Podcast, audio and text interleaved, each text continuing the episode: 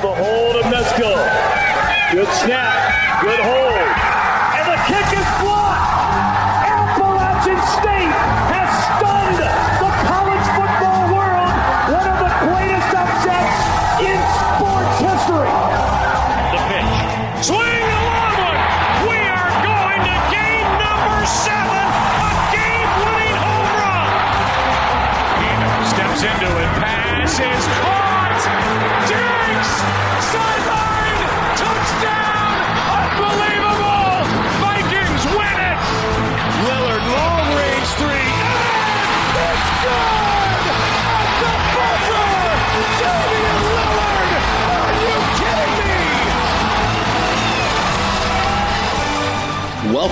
To The Score.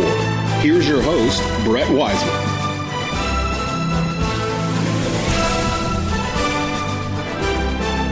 Ladies and gentlemen, welcome to the score with Brett Wiseman here on Tobacco Road Sports Radio, tobaccoroadsportsradio.com and AM 1470 WWBG.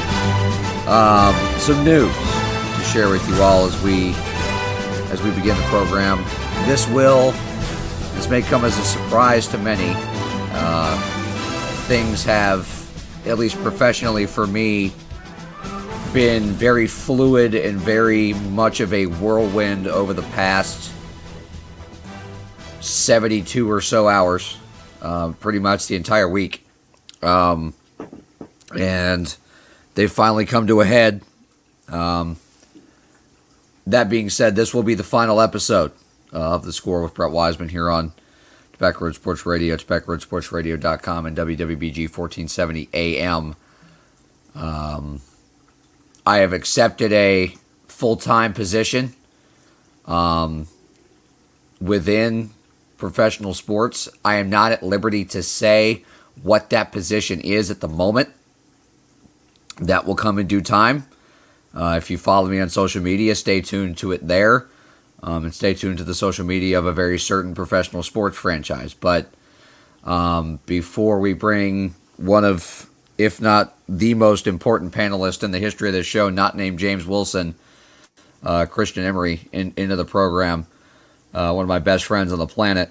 Um, I'd be remiss if I did not thank Desmond Johnson for all that he has done to give us, give myself, and give every one of the panelists the platform uh, that we've been so privileged to use on this program.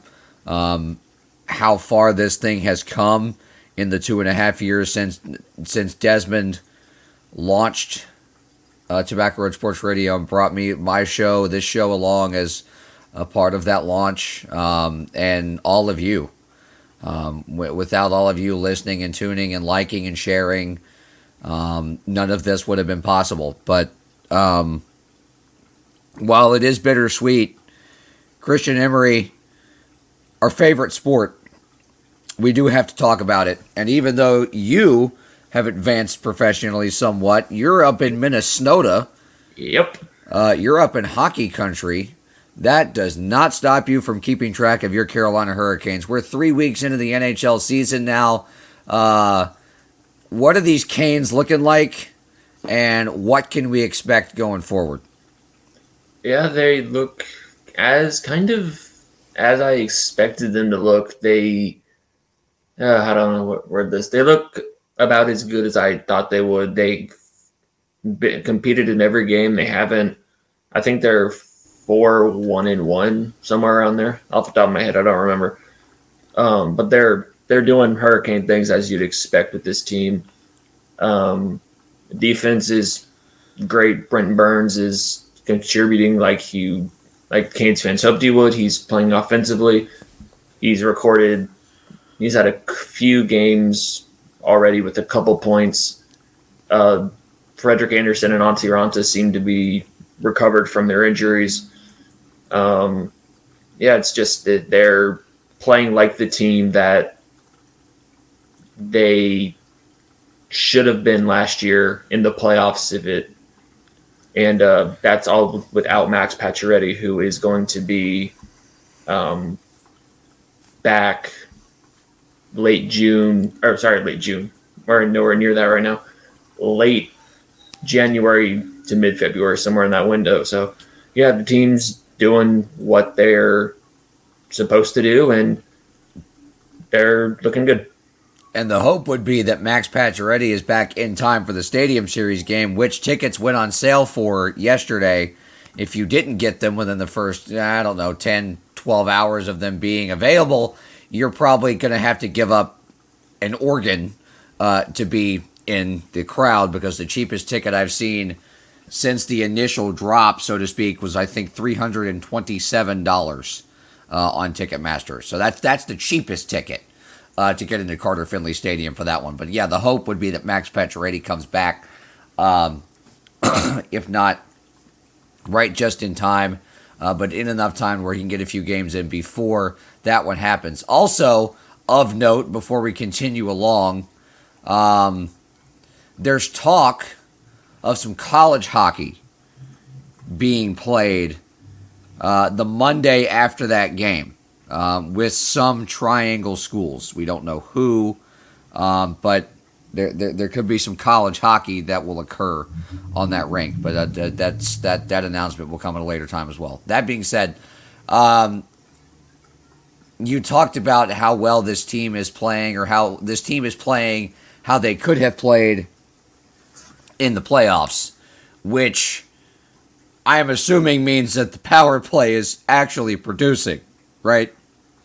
Yeah, their penalty kill is as good as it was last year, if not better, and they're they're not scoring at the volume like like you like I think a lot of Hurricane fans hoped that they would, but you're not going to go out there and score four to five goals every game. It just, it's it's not feasible to to expect that.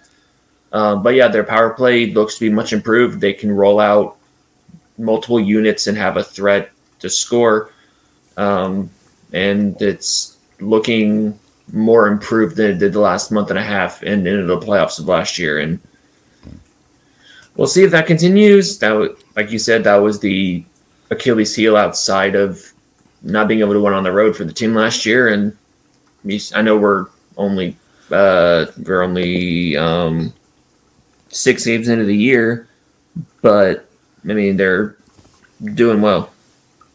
You really get the sense, at least I'm getting the sense that from the time this team stepped into camp and from when this when this season is going to be all said and done, this is a Carolina Hurricanes team that feels like they have a lot to prove to a lot of people and they're fully aware of that, but they're also not they're not shying away from it at all. No, they're they're not. They they know what went wrong last year in the playoffs, which was the lack of scoring, and the power play was a huge part of that. Um, and they know that um, what it's going to take to win the Metro Division. They know what it's going to take to get past the, probably the Rangers in the second round of the playoffs again. Much to, I really don't want that matchup again, but here we are. Um, and then I think they're of the mindset of okay, let's get past the second round. Let's take care of the division, and if we have to play Tampa again, then if we have to play Tampa in the, in the conference finals, we have to play Florida. If we have to play one of the other three or two or three teams in the Atlantic that they can get past, great. But let's focus on getting to the playoffs and getting out of the first two rounds because every year under Rod Brind'Amour, they've gone. This is they've gone farther, but last year was the first season under Rod Brind'Amour that they did not advance past where they had the previous year. Right, and and last year I think was the the most likely when you looked at things overall among the three that you could honestly have said that team could have made the final. Um, the other two years, the runs were a little bit unexpected. I think past where uh, you would have anticipated them going. But last year, that was a Stanley Cup caliber winning team. This year, it's no different, and the expectation um, has not changed from from top to bottom within the organization. Just a couple of minutes left here, Christian. Uh, let's talk about the real surprise of the NHL so far. It's the Philadelphia Flyers.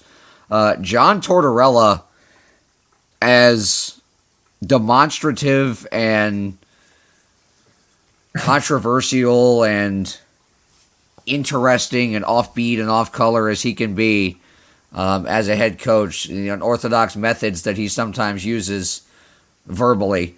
Um, he has this Philadelphia Flyer team bought in and believing, and they right now are the biggest surprise in the NHL. Why? Yeah, I think it goes. I know in Columbus things didn't exactly pan out the way that they that they uh, had hoped. Granted, Columbus's roster talent is kind of uh, it's not usually the best, but that's neither here nor there. But he did have success when he was coach of the Tampa Bay Lightning. So I don't know. I mean, he he was head coach of the Tampa Bay Lightning. He had some success, and I think he's he definitely has more talent with this Flyer team than he had with Columbus, and I think he he knows how to push the buttons. I'm shocked that he can get that he can get along with Tony DeAngelo. Um, but I think that's the biggest shock to everybody is that those two are actually coexisting at this point. Yeah, and I think he may have just needed a season off where he wasn't coaching and um, to kind of like Mack Brown of the Tar Heels in football. He he took the he took a leave of absence from actually coaching the game, went to TV, and now he's having success um, coaching a team that like both of us expected or didn't expect the team that's competing right now. And I think they're only a point out of first in the Metro. Granted, it's only six games in, but still. I, I think that's the team to watch for going forward. Is is can they keep up this incredibly hot start? Christian Emery live from the state of hockey in Minnesota, um, as both of us have advanced our careers professionally. Christian, uh, before we let you go, this show would not be where it is and would not be leaving the place it is without your insight and uh, and your expertise and, and most of all your friendship. So uh, thank you for all that you've contributed to us, to the station, um, and to the general hockey knowledge of the Piedmont Triad for the past two years. Yeah, I've enjoyed doing this. It it was one you and I met. I think the first time we met was doing broadcasts together at App. Um, right. First time I met you, of course, I think you were wearing a St. Louis blue shirt. I, mean, I probably was. Yeah. Um, and yeah, this has been something that I've enjoyed doing. I've enjoyed making fun of NC State multiple times, which was, um, I, yeah, I enjoyed talking about hockey. Um, as you said, I advanced. I'm a sports director here at a station in Minnesota. I didn't expect that, but here we are. Um, and yeah, the show's been fun. I, when I was kind of stuck at a previous employer, I won't name, um, this was kind of the outlet that I used to um, kind of talk sports and be involved in sports media and had a lot of fun doing it. And uh, I just appreciate you having me on. For always, always, always happy years. to, and you know that that's uh, it's a bond that we're going to share for for a long time to come. Christian, thank you, buddy. Uh, yeah. When we come back, the rest of the panel will join us: Alex Wober, Josh Scott, Will Higdon. Uh, they'll all be on uh, to uh, talk some football and uh, share some general thoughts about the program here on the farewell episode of the Score.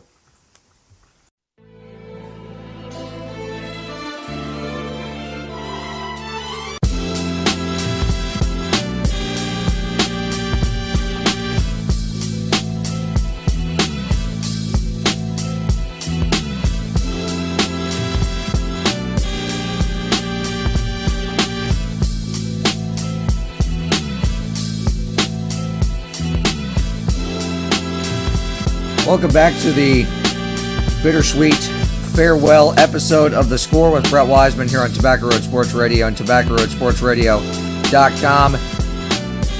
The fellas that are joining me have been, um, shall we say, invaluable um, to how far this show has come um, in the short time that it's existed, um, in, in the two plus years that we've been that we've been on the air.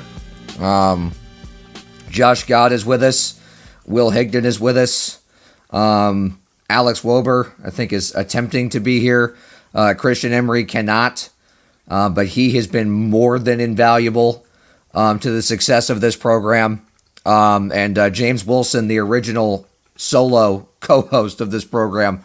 Um, he'll he'll be joining us um, next up uh, to round things out. But you heard Desmond Johnson in the last segment talk about how this thing's been built and uh, and all that. But um, in case you did not hear it at the top of the show, this will be um, the final episode of the Score with Brett Wiseman here on Tobacco Road Sports Radio and 1470 WWBG.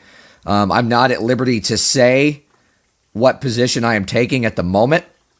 Um, that announcement will come next week. Um, so stay tuned to, um, if you follow me on social media, uh, stay tuned to a certain professional sports franchise's social media. Uh, you'll you'll find it out that way. I'll leave it at that. Um, but I've taken another opportunity full time um, that requires my full attention, um, and that leaves that leaves us in in good hands. And Alex Wober is with us now, as well as Josh Scott and, and Will Higdon.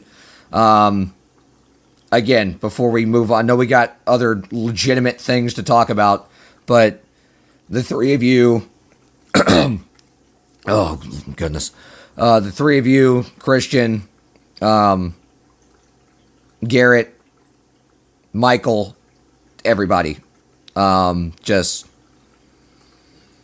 this would not have gotten to the point that it is without any of you. And um, first of all, thank you uh, for all that you've done to help me, uh, to help this show grow, um, and leave uh, whatever is in this slot going forward um, in, in a really good place. So thank you guys.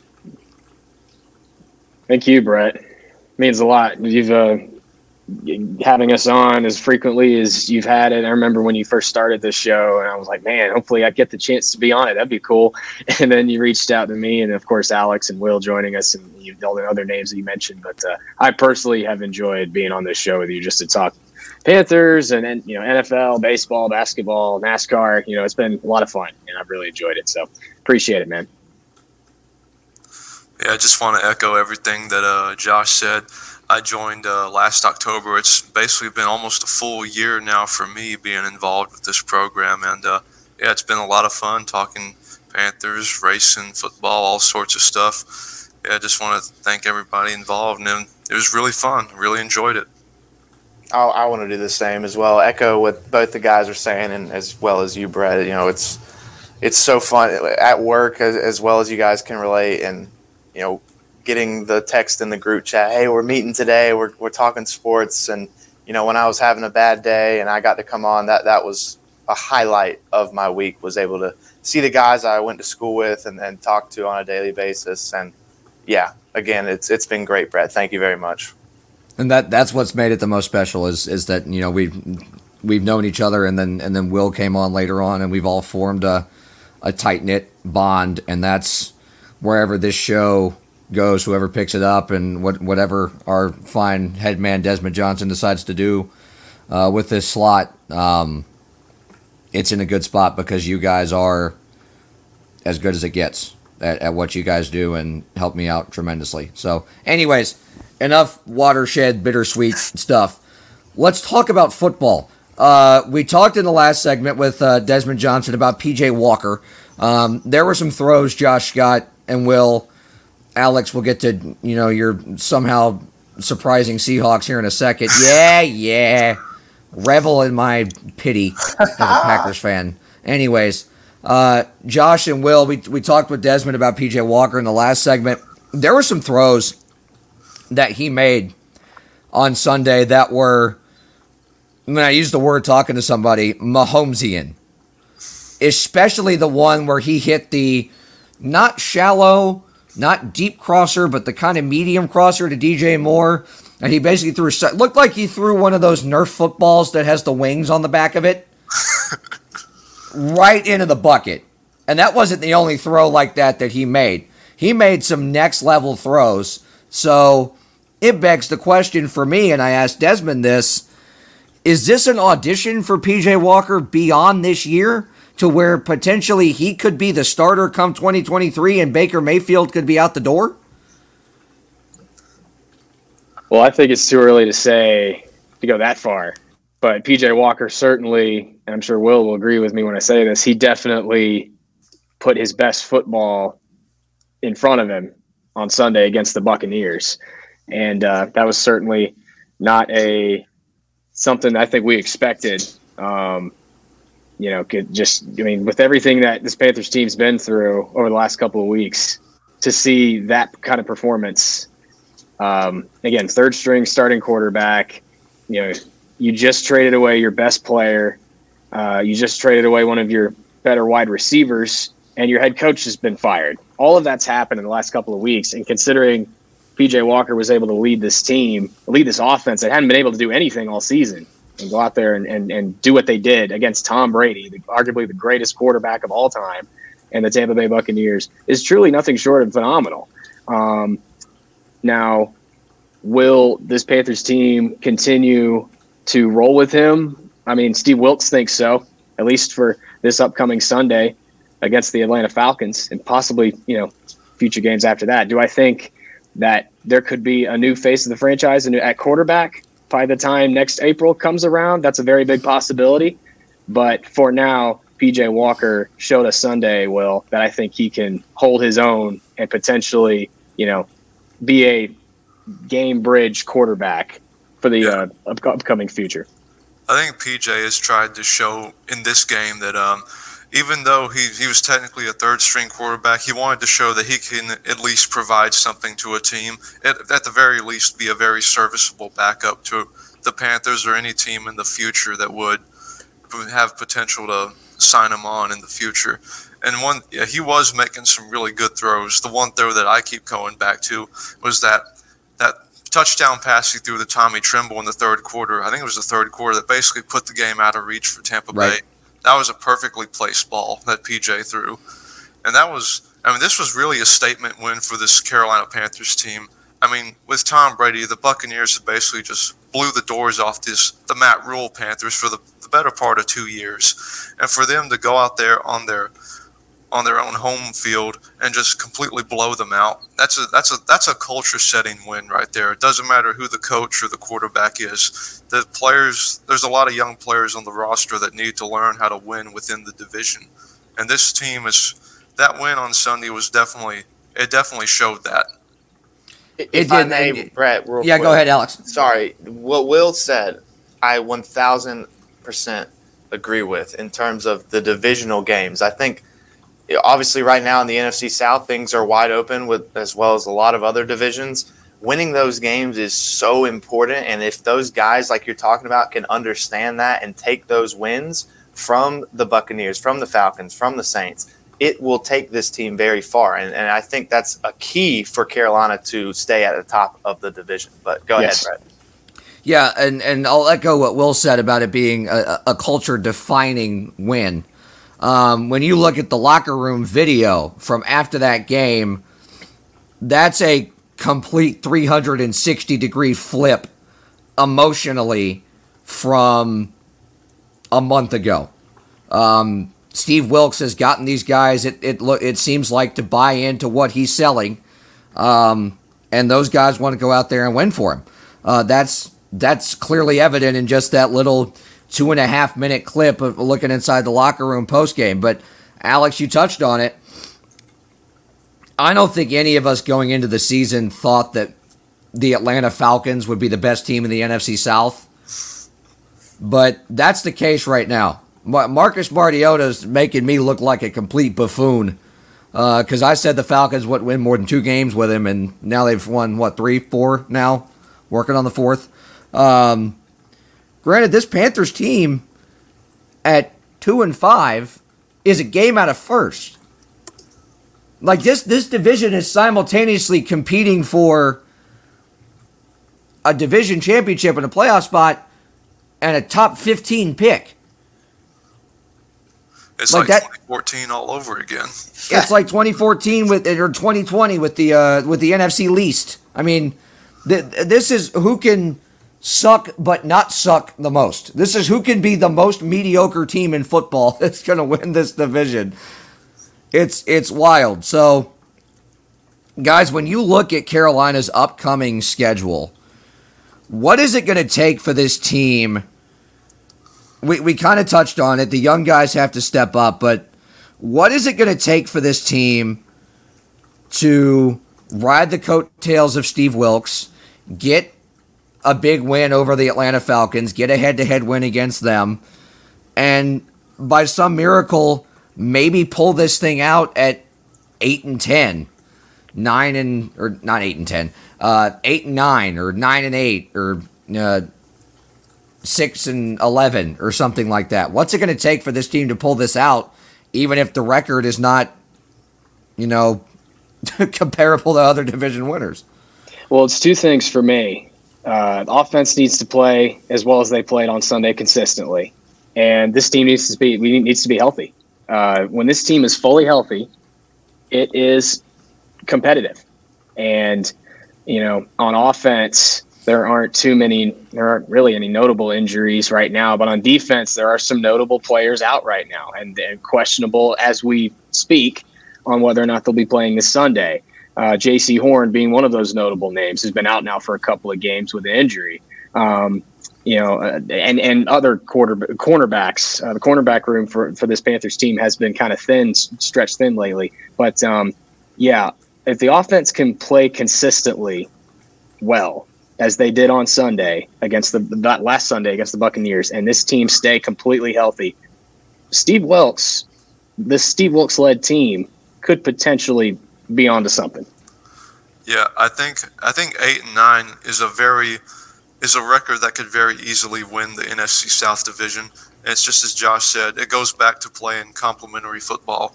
The offense needs to play well and play it consistently in order to keep the defense rested and keep them off the field. And the players on defense like Jaycee Horn and Jeremy Chinn, can get healthy and get back on the field. This can be a very competitive team.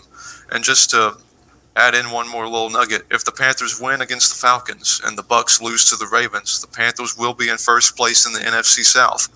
There's, even even at a at a four and four and five, three and five record, they could be in first place at the NFC South and be potentially on the road to the playoffs. As crazy as that is, as much as fans might want the team to tank for Bryce Young or C.J. Stroud, the players want to win and I want to see this team get to the playoffs, even at eight and nine. I think that would be crazy. That would be hype. And you still wouldn't have a terrible draft pick. Like I said, you could win the division and have a draft pick in the top, you know, first half of the first round, 15th, 16th overall pick. And this quarterback class in the next April is actually a really good class. It's a deep It's deep. class. So even if we, you know, if the Panthers do get a high draft pick and not get Bryce Young or CJ Stroud, you've still got guys like Hendon Hooker that are potentially available. So this is a deep quarterback class that the Panthers still could take advantage of, even if they aren't high up the draft boards come next You- April. Plus, it's basically like drafting a quarterback all over again when you get Matt Corral back next year. But you said it, deep quarterback class, not even just in the first round. I mean, there's guys like Michael Penix Jr., um, Martinez from Kansas State, formerly Nebraska. Um, Je- Je- yeah, K- KJ Jefferson. Devin uh, Leary out of NC out of Arkansas. Devin Leary. Sam Max Bolton. Duggan. Max Duggan from TCU. There are a lot of gunslinging quarterbacks. Spencer Sanders from Oklahoma State. Uh, there are a lot of quarterbacks. There's probably 15 to 20 we could name right now. We could take a whole show naming quarterbacks that are probably going to get drafted next year, whether it's as a backup or, or, or to be someone's starter. But that being said, before we move on to the rest of the NFL, fun fact because as the triad knows, I'm a nerd and know things that most other people don't. Uh, this week in 1993 is when the NFL approved the Panthers as the 29th NFL franchise. The original plan for the Panthers' home stadium was to build it adjacent to Carowinds on the North and South Carolina state line so that midfield was on the state line just as part of Carowinds is the state line. Midfield was to, so that half the field would be in North Carolina and half the field would be in South Carolina. That plan was scrapped, naturally, and I think rightfully so. Although that would have been cool, it did not happen. Just like when the Minnesota Twins almost moved to Kernersville. Yeah, that would have been cool, uh, but it was never going to happen, and it didn't happen, and there's probably good reason for that. Uh, not that I wouldn't have enjoyed a Major League Baseball team in the Triad, but Kernersville might have actually swallowed itself whole if it had to build a 40,000 seat ballpark. Uh, anyways, as much as I love K Vegas, don't get me wrong. Um, you can only build so much underneath the water tower at Glenn High School. I don't think we can fit a ballpark over there, guys. It's okay. We can fit an Amazon facility, FedEx factory, not a ballpark. Uh, anyways, Alex, for some unknown, ungodly reason, your team is good. Why?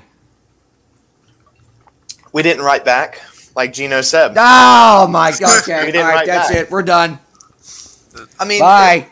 But well, let, let me get into it for just a second. It, it, it all starts with, and, and I'm I've been saying this since we The traded. Russell detailed Wilson. response is Alex kept receipts. We did, we did. but my my first thought when Russell got traded was, maybe maybe we're smart. Maybe we know what we're doing. Maybe there is something wrong with him. Maybe he is still that injury still lingering, and it's proving right so far. Obviously, Drew Lock hasn't gotten on the field yet, which is fine by me. I don't want to see him touch the football this season, probably right now, with how well Geno's playing. But Geno just has the confidence right now, the confidence to win, the confidence to play under Pete Carroll. He's been in this system for five plus years. He, he knows the, the rhythm of this offense. And I, I think a lot of these guys are really revolving around him. They respect him. They know that he has this leadership. On ter- in terms of the defense, though, first four games of the season, they were terrible. Bottom defense in the league, if I can say so myself. These past two games, you held the Arizona Cardinals, again without DeAndre Hopkins, to no touchdowns. And then you just beat a Los Angeles Chargers team who, yes, did have a few injuries, but this is one of the high powered offenses in the NFL. So, what I'm seeing out of Seattle is this is not a rebuild anymore. This is a remodel. They're remodeling things. They're not trying to scrap everything and start from the get go. They want to keep pushing with what they have and try and make a culture out of it. That's actually perfect terminology. Honestly, It's not a rebuild; it's a remodel. I like that quote. I'd I, put that I- on I like social that. media. It's not. It's not. It's not like Aaron Rodgers said a few years ago. We don't need to rebuild. We need to reload. This isn't a reload. This is a complete remodel. It's like when they closed the McDonald's for two weeks, and reshaped the whole thing, and then open it back up. Except Take the you're not playground out. closed. Yeah, yeah, yeah. Take the take the playground out. We don't need that anymore. We don't need the ball pit that's a cesspool of bacteria. Get it out of here. Uh, use the Matt Rhule bleach bottle. Anyways, um, very good points, Alex. I agree wholeheartedly. Um, while we still have everyone here, so you all can gripe me and give me grief for how bad the Green Bay Packers are. It wouldn't be the last episode of the score if I didn't complain about the Green Bay Packers. I'd What love to ask you a question, though, Brett, Okay. because you're always asking us questions. I figured now we're on the Packers, it's time to ask you a question. Might as well a- end the show on me getting asked questions. I, I guess my question is because after the draft, how how many defensive players they took, they really stacked up with Georgia players in the draft. So, and I think when we talked about the draft that on the score episode, we talked about how this defense was going to be a little bit of a new look. They they upgraded at a lot of positions, and I didn't, you know, besides losing Hackett, I didn't think that the offense really changed too much besides Adams and Hackett. What is the problem and and Dillon's not really involved in the game plan. They're struggling to get Aaron Jones involved. Rodgers and the receivers, that's been the storyline for the past few weeks. So what do you think is the sole problem of this team? There's not a sole problem, there's a multitude of problems. Multitude. Okay. Um, number one, you said it. AJ Dillon and Aaron Jones both are not getting the ball enough. Aaron Jones, most touches he had, other than the Bears game where he had 200 plus all-purpose yards, was Sunday against the Commanders, and AJ Dillon was barely on the field. Um, there's that. There's the fact that not only was receiver thin coming into the year with two rookies, but one of the rookies has been hurt. Randall Cobb's now on the shelf for six weeks. Christian Watson's been in and out with this hamstring thing. Uh, so Romeo Doubs has been having to carry a lot of the load, basically for him and Christian Watson both. Um, and the other thing is, as much as I love Aaron Rodgers, he's not taking a whole lot of accountability. Um, he's missing a lot of throws. Uh, a lot of times he's throwing where he thinks guys should be, and got maybe guys aren't running the routes properly. But uh, there was a fourth and two on Sunday that Romeo Doubs dropped but the ball was at his ankles and Rodgers almost threw it like a Tebow jump pass. His arm angle was at like 140 degrees. He basically popped it over the top of the line. There's throws that Aaron Rodgers was making before he hurt his thumb against the Giants in London that simply he he's missing. The entire offense is out of sync, and it's not just because of Nathaniel Hackett. Uh, it's not just because Aaron Rodgers has a different quarterback coach, because the quarterback coach became the offensive coordinator when Nathaniel Hackett took the Broncos job, which also leads me to my next point. And somebody said this to me the other night. What if Davante Adams was just making Matt LaFleur and Nathaniel Hackett look like geniuses? Because Nathaniel Hackett is not doing a whole lot of point scoring with the Denver Broncos, let's just put it mildly. And he has Russell Wilson and Jerry Jeudy and Javonte Williams as a running back. So he, he, he's got he's got the pieces. But Rodgers keeps talking about we need to shift personnel around, we need to simplify the play calling, we need to get the running backs involved more. All that is 100% true. But Aaron Rodgers needs to take some sort of accountability that he is not himself right now. He is not accurate.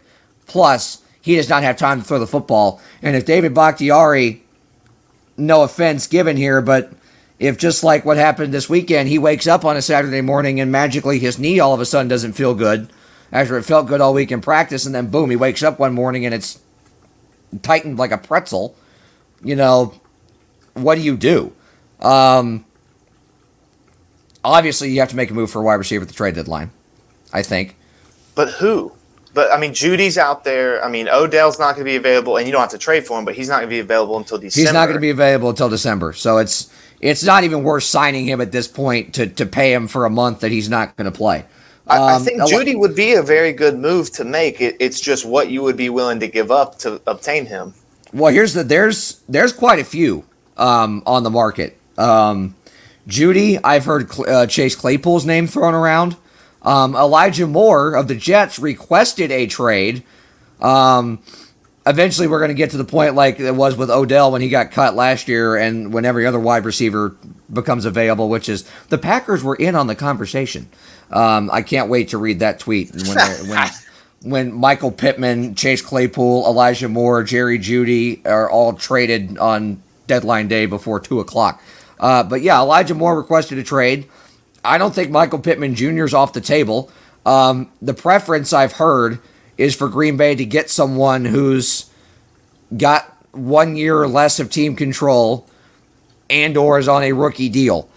Pittman, Claypool, Jeudy, Moore, all four on rookie deals. All four guys that they have inquired on. DJ Moore is not He's off limits. He's No. not. He's, he's not going anywhere. Sorry. The only other Panthers player that's probably going to get traded is Shaq Thompson. Other than that, they're holding on to everybody.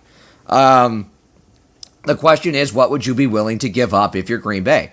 And Aaron Rodgers talked about having those discussions with Brian Gutekunst. But the the overall overarching question is, uh, do you finally recognize that there's a need there, or is um, budget boy Brian Gutekunst gonna uh, go for the great value wide receiver at the trade deadline and pick somebody up off the street that's Juwann Winfree 2.0, or is he going to go out and get a Jerry Jeudy or a Chase Claypool or an Elijah Moore or a Michael Pittman Jr.?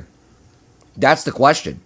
And going into Buffalo this week, it's not it's not going to be pretty. Aaron Rodgers is a double digit underdog in a primetime game for the first time in his career. Even the game against New England the year Green Bay won the Super Bowl that he didn't play in because of a concussion. Matt Flynn started. The line at kickoff was nine and a half. Matt Flynn. Respect. I mean, and but- the but- thing, the, the, the thing, this is Sunday was supposed to be a get right game for Green Bay. It wasn't. It was a. It was. It, it further threw them down the rabbit hole of what in the world is going on. So, like Aaron Rodgers said, this might be the best thing for him to go into Buffalo as 14 and a half point underdogs and nobody's going to give him a chance. Then again, they might fall flat on their face, but if by some miracle they pull this thing out, that could be the just like five years ago when they won eight in a row, um, the the run the table season five six years ago. I can't remember 16 or 17. I think it was 16 when they lost to Atlanta. Um, there's a Monday night game against the Eagles that, again, they were nine and a half point underdogs in, but I think the best. this could be the turning point of the season. I think the best scenario, or I think the best fits, are Claypool and Elijah Moore because of what you would have to give up. I don't think with I don't think the Steelers would ask for a crazy McCaffrey package from Claypool. I you wouldn't think. I, I wouldn't think I, Elijah Moore. I mean, the Jets, wh- wh- whatever guy's name is at GM, I, I see all over Twitter is he's this guy who just snatch, snatches up draft picks and players like nothing. I, forget his name, the GM for the Jets, but I, I like Elijah Moore because he's obviously unhappy in New York. I think he'd be much better with a quarterback like Aaron Rodgers, and I think Aaron Rodgers would appreciate a wide receiver like Elijah Moore, who's young and he's a great route runner. That's what he did at Ole Miss. So I think that would fit well with uh, Aaron Rodgers. Brett, I don't know what you think. I totally agree with you. Unfortunately, we are out of time. Guys, love each and every one of you to death. Thank you so much for, for doing what you've done for this show and for me. Um, and on to greener pastures uh, for all of us. Will, good luck with your job interview. Alex, keep doing your thing up at uh, Francis Marion. It's a terrible heart, but yeah. You know, it's it's rain soaked because it's you know well, uh, Seattleized. I, so. I could be on the move soon as well, Brett. Uh, Whoa, Wait, a little bit tell us news. more about that later. And uh, Josh, keep killing it up there in the in the boonies. I mean, Boone. Yeah. go, uh, go, go, go! Watauga Pioneers, Watauga. Hashtag go Pioneers, baby. Hashtag Go Pioneers. Hashtag Go WATA. Shout out, fantastic radio station, and uh, shout out to WASU as well, guys. Thank you so much. Love you all. Bye.